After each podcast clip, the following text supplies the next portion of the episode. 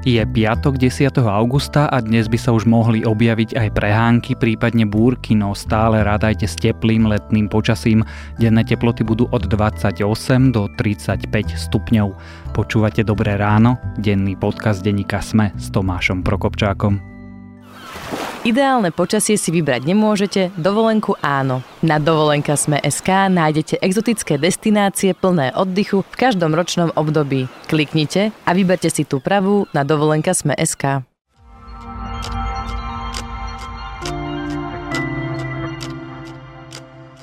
Začneme tradične krátkým prehľadom správ. Včerajšie zasadnutie branno-bezpečnostného výboru ku kauze únosu Vietnamca bolo nakoniec neverejné. Rozhodli o tom poslanci, návrh na vylúčenie verejnosti z celého zasadnutia podal Robert Kaliňa, ktorý sa bránil, že obvinenia na jeho osobu sú absurdné. Ministerka vnútra Denisa Saková na otázku, ako vníma vyjadrenia prezidenta Andreja Kisku, že stratila jeho dôveru, na tom istom výbore tiež povedala, že dôveru prezidenta v podstate nemala ani predtým.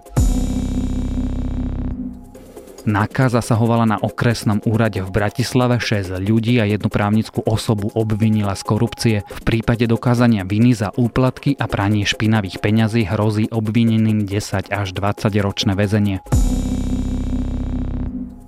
Schýluje sa k veľkému štrajku pilotov spoločnosti Ryanair. Tá už ruší pre štrajk dnešný prílet a odlet z Bratislavy na belgické letisko Brusel Charleroi. Ostatné lety spoločnosti zatiaľ zostávajú podľa plánu.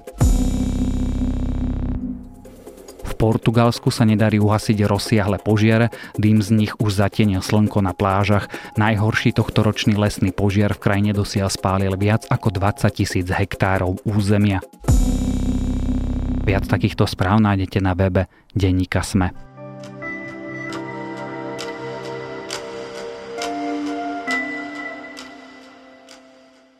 Niekedy sa pohraničníci v noci posunú o niekoľko desiatok metrov pribudne priekopa, plot, kamery alebo zelená značka s nápisom Pozor, štátna hranica a ľudia, ktorí žijú v Gruzínsku pri hraniciach separatistického regiónu Južné Osecko len odovzdane sledujú, ako sa Rusmi kontrolované územie čoraz viac približuje.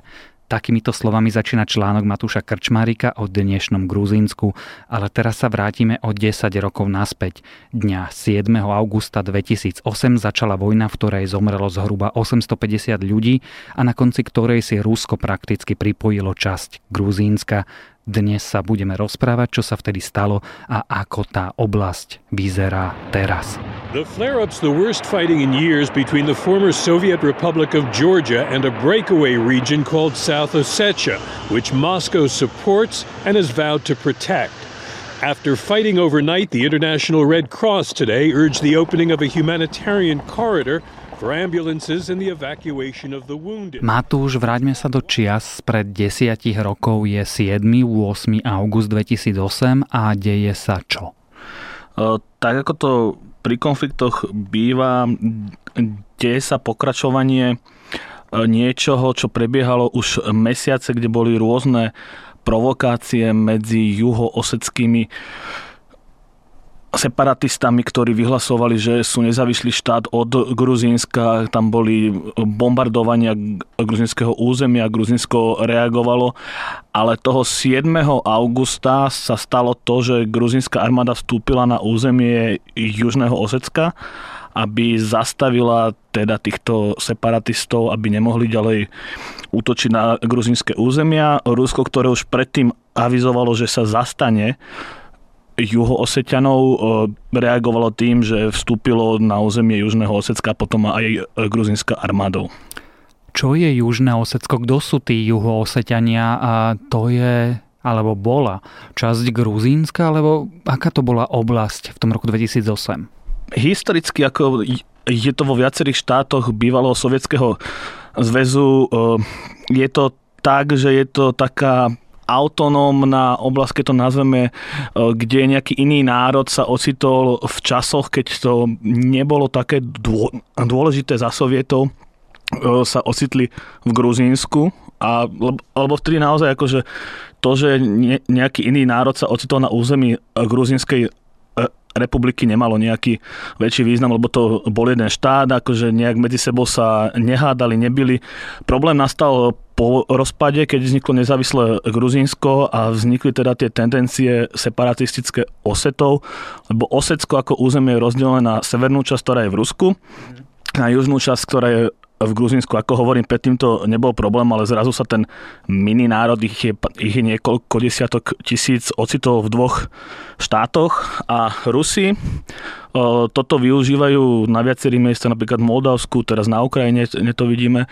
Využívali to v tom, že asi tých 15 rokov pred tým rokom 2008 im hovorili tým Oseťanom, že podporujem ich v nezávislosti, podporovali ich aj finančne a to, a, a to sa netýka len e, Južného Osecka, ale aj Abcházska, ktoré je tiež v Gruzinsku, to je podobný prípad.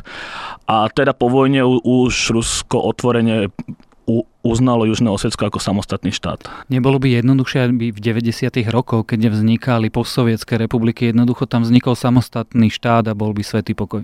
A to je možné.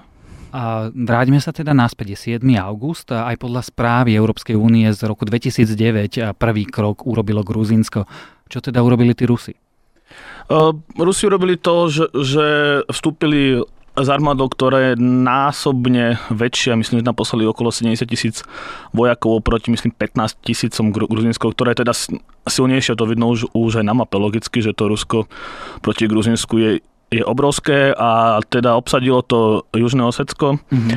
a začalo útočiť aj na oblasti, ktoré nie sú v Osecku, napríklad mesto Gori, začalo bombardovať aj Tbilisi. Prečo?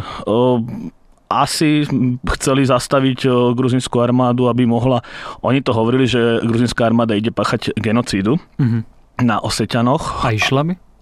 Správa Európskej únie hovorí, že nie, Gruzinci hovoria, že nie, Rusi hovoria, že áno a teda cieľom asi bolo za, zastaviť v tom, aby tá armáda bola schopná niečo také vykonať.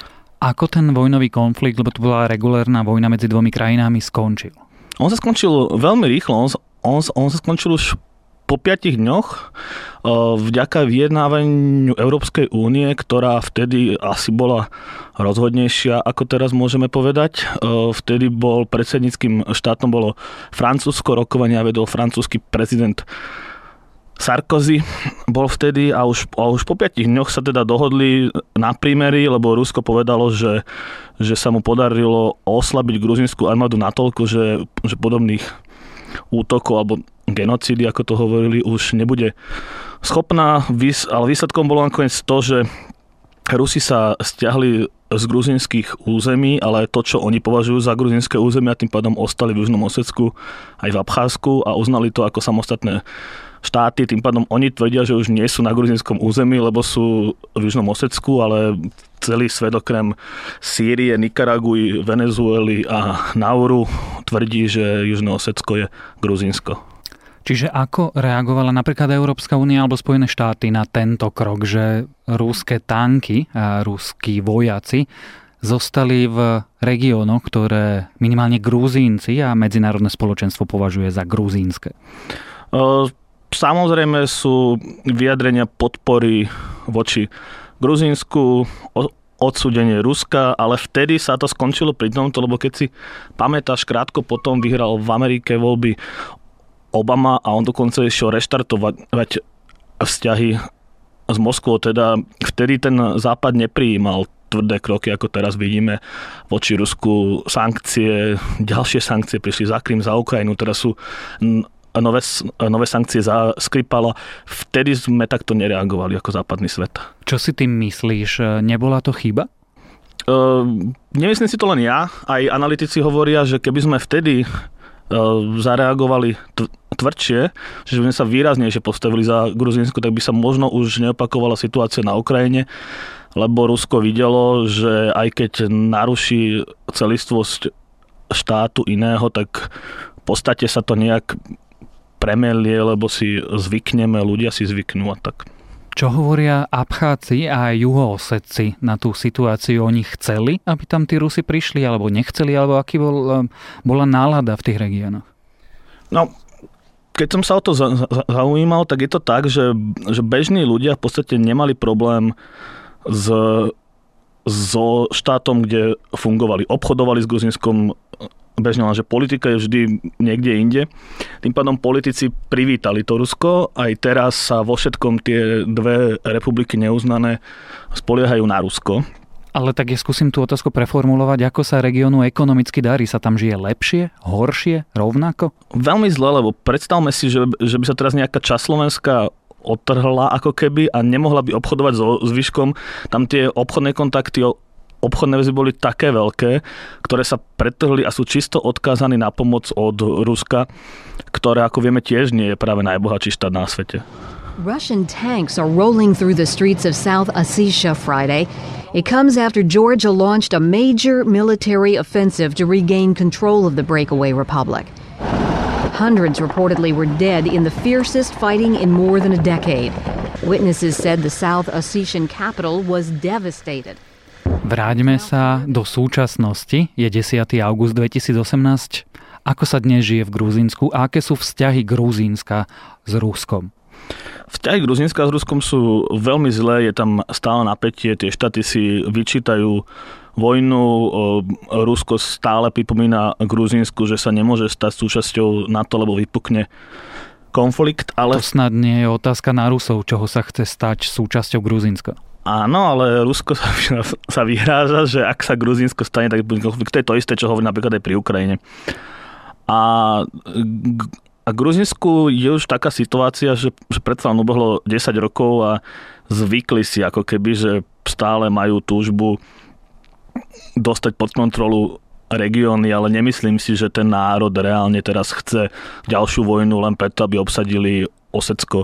Myslím si, že on sa chce skôr posúvať smerom do Európy, smerom do NATO a týmto spôsobom sa modernizovať, čo sa Gruzinsku aj darí, sa dá povedať. Aké sú teda šance tej krajiny na vstup do Európskej únie alebo teda do Severoatlantického spoločenstva? Tak pri Európskej únii sa dá hovoriť o, o spolupráci o východnom partnerstve, kde je napríklad aj Ukrajina alebo aj, aj Moldavsko. To je zatiaľ asi maximum, lebo už len aj, aj geograficky, keď sa pozrieme, tak tu Gruzinsko je trochu od ruky. No. A, a pokiaľ ide o NATO, tam sa dostalo Gruzinsko do také veľmi bizarnej situácie, že ešte v roku 2008 sa hovorilo, že je budúcim členom, lenže keďže podľa pravidel NATO by iné štáty museli pomôcť v prípade, že je napadnutý člen, keby sa Gruzinsko teraz stalo členským štátom, tak my by sme vlastne museli prakticky hneď pomôcť, lebo člen je napadnutý, keďže časť jeho územia je pod ruskou okupáciou. Mm-hmm.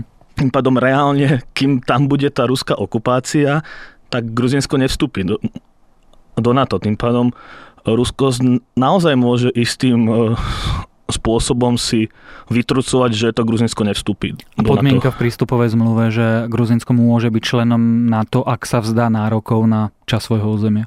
To v prístupovej zmluve nie je. Ak by to urobilo, tak by to bol veľmi bez, bezprecedentný krok ale možné to, to, to asi je, len pochybujem, že Gruzinsko od, otvorene povie, že už, že už nemá záujem o, o čas svojho územia. Aká je dnes Gruzinsko krajina v zmysle, oplatí sa ju navštíviť? Gruzinsko je, Gruzinsko a celý región, teda aj Arménsko, Azerbajdžan je veľmi historické miesto, kde sa miešajú kultúry kresťanská, moslimská, to je pri Azerbajdžane aj historický turecký vplyv, ruský, blízkovýchodný, takže určite tam je čo vidieť. A ty čo si myslíš, Matúša, bude Gruzínsko členom Európskej únie alebo NATO? Pri Európskej únii neviem, súčasný trend je skôr spomalovať rozširovanie alebo sa sústrediť na tie tradičnejšie, keď to nazveme, štáty na Balkáne, ktoré by raz mohli vstúpiť. E, na to sa rozširuje rýchlejšie, sú tam aj štáty ako Albánsko, takže tam nie je dôvod, prečo by Gruzinsko nemalo vstúpiť, ak sa vyrieši ten problém s Ruskom, alebo to nazvime tak, že Západ sa postaví k tomu odvážnejšie voči Rusku, lebo e, Rusko naozaj opakuje, že ak by vstúpilo Gruzínsko alebo Ukrajina do NATO, tak to berie ako útok na, na seba, ako vážne ohrozenie. A keď už sme teda pri tom veštení, myslí si, že konflikt medzi Gruzínskom a Ruskom bude pokračovať? Mm, on, on sa stále nes, neskončil. Je to jeden zo, zamrznutých konfliktov, ktoré je v tom sovietskom priestore viac, napríklad v Podneskersku, v Karabachu. Takže myslím, že týmto spôsobom to bude pokračovať, že naďalej si budú vymieňať vyhrážky, obvinenia. Tie dve republiky ostanú v tom stave, akom sú, sú podľa mňa, ale nemyslím si, že aktuálne hrozí priamy konflikt podobný tomu z 50 rokov, ale zároveň aj vtedy sa možno na začiatku roka 2008 by sme povedali, že to ostane v, v tom stave, ako to bolo a o, a o pol roka sa, sa začala vojna. No. O vojne spred desiatich rokov, o vojne medzi Gruzínskom a Ruskom, o vojne, ktorá Rusku dodala odvahu zaútočiť na Ukrajinu, sme sa rozprávali s šéfom zahraničného oddelenia denníka SME Matúšom Krčmárikom.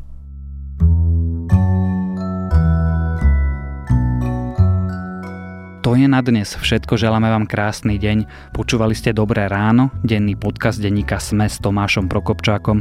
Podcast Dobré ráno okrem mňa pripravujú moderátori Peter Kapitán a Peter Tkačenko, za produkciu David Tvrdoň, Matej Ohrablo a Tomáš Rybár. Dobré ráno nájdete každé ráno na titulke Sme, v dennom newsletteri Sme, alebo sa prihláste na bezplatné odoberanie každého dielu vo vašej obľúbenej podcastovej mobilnej aplikácii. Dobré ráno nájdete aj vo vysielaní Trnavského rádia, na streamovacej službe Spotify alebo v domácich hlasových asistentoch od Amazonu aj od Google. Samozrejme všetky epizódy nájdete aj na adrese sme.sk lomka Dobré ráno.